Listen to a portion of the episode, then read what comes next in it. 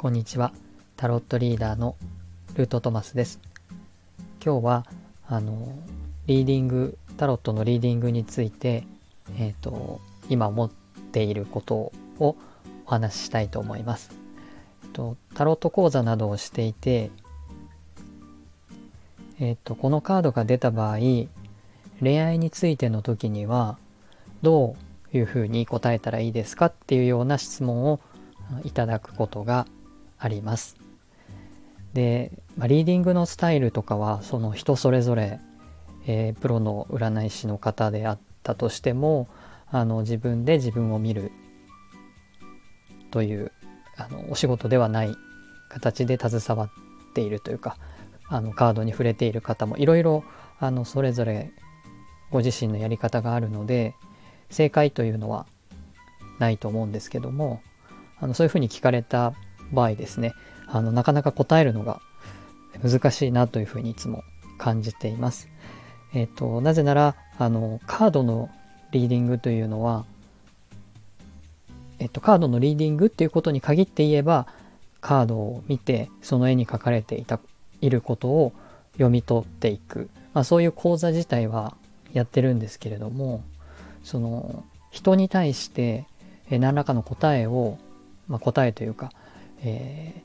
聞かれたことに対して答えていくというふうになった時には、ただカードだけじゃなくてその質問者さんという存在もやっぱり無視して、カードはこう言ってますということだけを伝えるわけにはいかない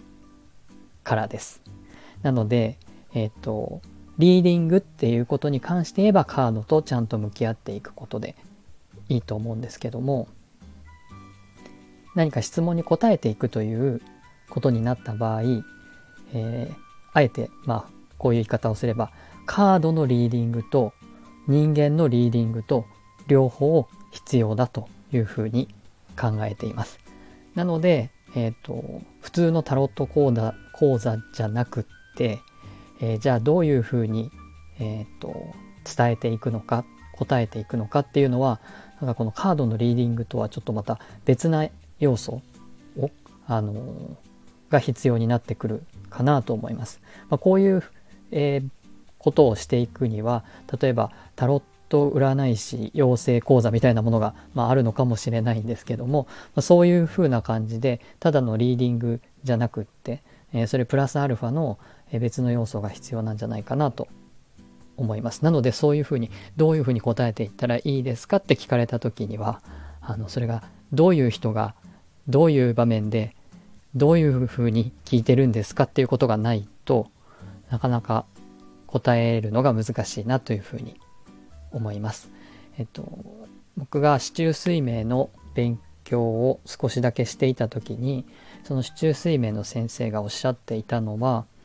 その方はファミレスとかですね、なんかこう喫茶店みたいなところで、お客様と、お会いして、そこで名式を、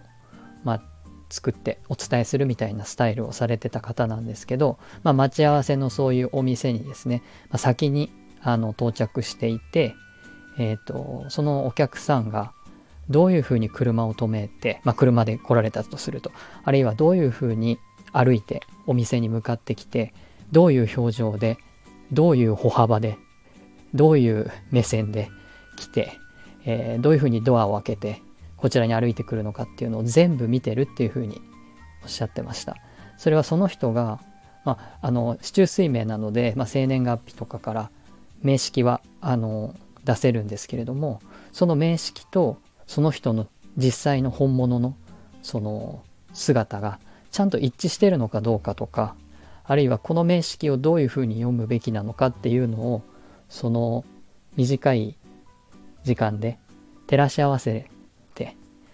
ここはこれでいいんだなとか、ここはこうじゃないんだなみたいなことを読む、お客様の所作からそういうのを読み取って、名式と照らし合わせて、何をどう伝える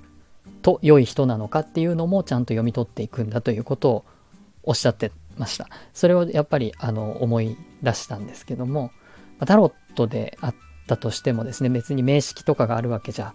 ないカードしかないんですけども、そのお客さんというか依頼者の方がどういう方なのかによって、やっぱり言い方、伝え方、ポイント、そういう細かな点がやっぱり調整していかないと、恋愛で片思いで、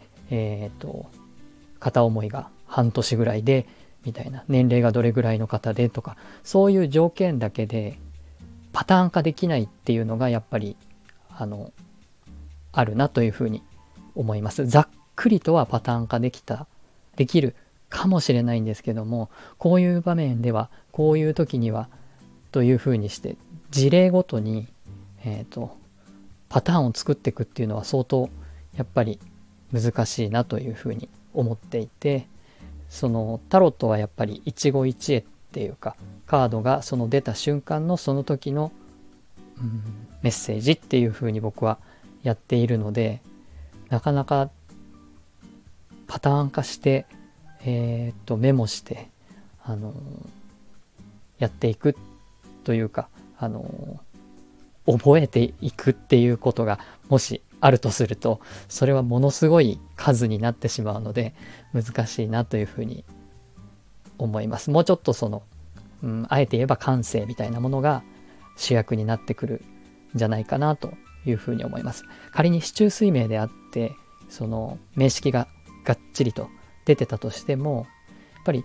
濃淡があるというかですね、その人の持ってる、いろいろな過去、経験、考え方みたいなものがあるので、全く同じ名式でもやっぱり多少は違ってくるところがあるんだと思います。なのでわざわざちゃんとやっぱり目で見て、確認するっていうことも、かなり経験の長い先生でしたけども、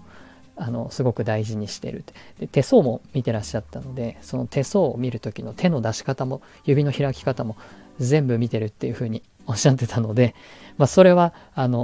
どの方もそうするのかわからないんですけども、僕はそれぐらいキャリアがあったとしても、もうそこまで徹底的に細かく見るんだなということをすごくなんというか感心したというか感動したというか思ったので、タロットに関してもですね、人に、伝えて納得していただくというか理解していただくというか、そういう伝えるっていうことはどんなツールを使っても一緒だなと思うので、そういう時にはやっぱり人を読むっていうことを、カードだけじゃなくて人を読むっていう言い方も変ですけど、あえてそのカードと並列に並べるとすると、カードだけで乗り切るっていうのは難しいんじゃないかなと思います。人も読むということが大事で、そのスキルはね、どうやって身につけていくのかっていうのは、それもまた人それぞれだと思うんですけど、そのカードと人と、そして今この瞬間とっていうこの3つの要素を絶妙に混ぜ合わせてお伝えしていくっていうのが必要なんじゃないかなと思います。